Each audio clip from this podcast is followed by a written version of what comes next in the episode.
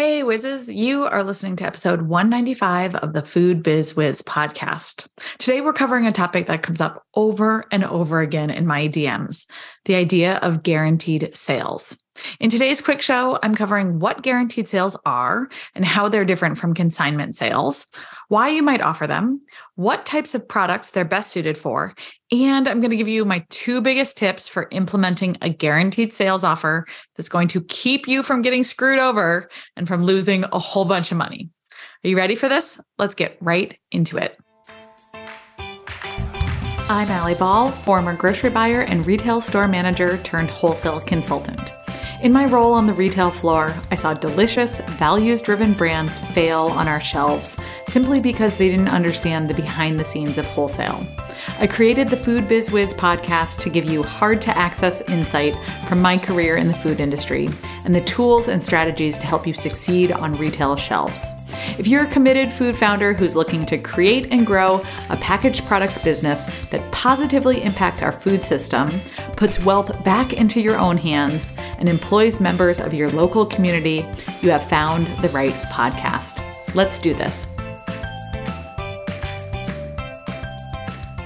The wholesale success system might be just the thing that saves your sanity and your business this year. You can learn the system later this month in my free training. Want to join? Find the registration link in our show notes. If you feel like it's pure luck if a wholesale buyer opens your sales emails or responds to your pitches or places a first order, it's time for a new way. If you do make contact with that buyer, but then you don't hear back and you don't know how or when or why, or heck, even what to say to get them to finally slot you on the shelf, it's time for a new way. And if you do land on that shelf, but then you leave it up to the store or your broker or your distributor, who, let's be real, has likely promised you the world, if you leave it up to them to get your product into shoppers' baskets, it's time for a new way. Stop leaving your sales success in the hands of others. You are responsible for your success, and you can do it with a simple system in place. It's time to stop playing whack a mole in your business. I'm outlining exactly what to do instead and how to put a repeatable, effective sales system in place this season. Are you ready for easy? Click on through to the show notes and save your spot in our Wholesale Success System workshop. See you there. All right, my whizzes, here we go. This quick episode is going to break down the topic of guaranteed sales and let's let's get into it. So, first off, what the heck are guaranteed sales? I hear people throw this this word around a lot and i think there's a bit of misconception around it so simply put offering guaranteed sales means that you are going to buy your product back from the store if it doesn't sell sell and especially if it doesn't sell in an agreed upon amount of time. So that timeline is usually tied to your expiration date. So it's an agreement it's an agreement that you will buy back anything that didn't sell before your product expires on the shelf. Guaranteed sales are not the same as consignment sales and it's important to know how the two are similar and different different. The main difference between them is who pays for the product up front. So in a guaranteed sales model, you, the brand, you are on the hook here. So the retailer, yes, does agree to stock and sell your product, just like a normal wholesale relationship. And if they don't sell, again, you are responsible for buying back the unsold inventory and crediting the retailer in some sort of way. This means that the risk of unsold product falls on you, the brand. It doesn't fall on the retailer. In a consignment sales model, the retailer also agrees to sell products on your behalf, but the ownership of the product remains with you, the brand, until they're sold. So the retailer doesn't pay for the products up front, right? But in a guaranteed sales model, they do. But in a consignment sales model, they do not pay for the products up front but instead they receive a percentage of the sale price as commission if and when your products sell off their shelves. So if your products don't sell, you are also responsible for taking them back and arranging for their disposal. So again, this means the risk of unsold products, again, it falls on you, not the retailer. So tell me if you follow the difference here. So in guaranteed sales, the retailer is still writing a purchase order and paying you for your product first, and you're crediting them for what doesn't sell. In a consignment sales agreement, the retailer is only paying for the product that does sell afterwards, and there's no credit system in place. Now, consignment is not very common in the food industry. I see it here and there, particularly with very small independent stores or gift stores that sell a variety of products, not just food. So, when you're negotiating with retailers about credits and unsold products, you're almost always using a guaranteed sales model. I'll tell you, I probably see a consignment model. Oh, I don't know, once every couple months with our retail ready students, but that's not very common. Okay. Now that you know what it is, let's talk about when you might offer guaranteed sales and who it's best for. Guaranteed sales is most common with brands who have a short shelf life, such as a fresh pressed juice company who just has a few days to sell your product, or a sliced bread company who has one week to sell your loaves, or maybe you're a chocolate, a truffle company who has 14 days of shelf life. So let me pause here and say that if you make something that's totally shelf stable, or even refrigerated stable for months and months and months, like a syrup or miso paste or hot sauce or nut butter or gosh, even some granolas or anything like that, a snack product line. There's not really any reason to offer guaranteed sales. If your retail outlet buys a case of your product, let's say you make a case of 12 and they can't sell your product before it expires, let's say you even have a 6 month shelf life, if they can't sell 12 bags of your trail mix in 6 months, then they're clearly the wrong retail partner for you in the first place. Guaranteed sales is not going to solve that. So again, if you have a shorter shelf life, so in my mind that's anything under 45 days for an independent retailer, you may use guaranteed sales as part of your sales strategy. If you've got a longer shelf life, you likely don't need to use this tactic. Sure, you can try it, but again, like I said, guaranteed sales is not going to be the thing that makes or breaks your velocity. So when might you offer guaranteed sales? When do you when do you bring this up in the sales process with a new retail account? Offering guaranteed sales is a really great way to show a buyer that you stand behind your brand and that you trust that it's going to do well in their store. It gives that buyer more confidence in bringing in your short shelf life product, knowing that they're not going to take a hit to their margin if it doesn't sell. So remember, the risk is totally on you because with guaranteed sales, you are promising to buy back anything that hasn't sold off the shelf.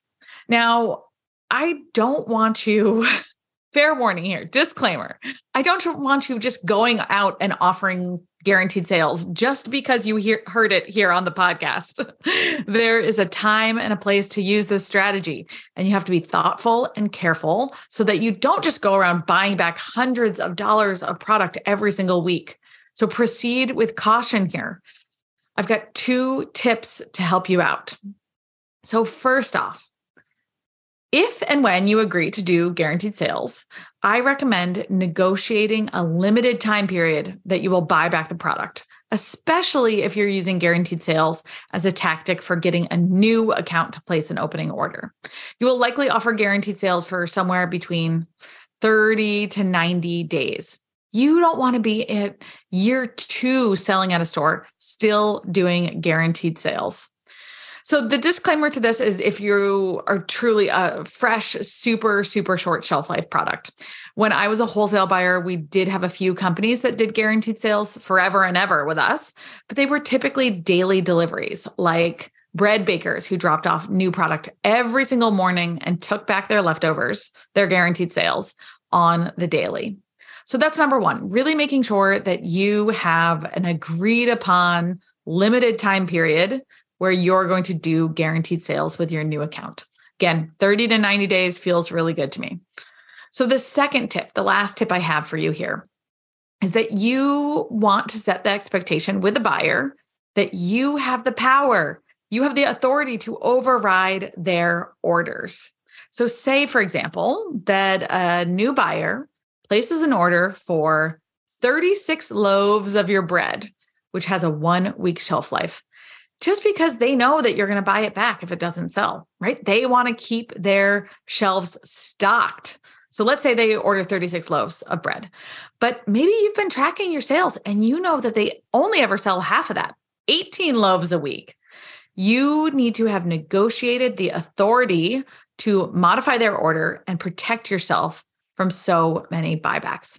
Again, this all goes into those opening conversations with a buyer and setting expectations with your retail partners before you're on the shelf. All of this can be negotiated with that buyer.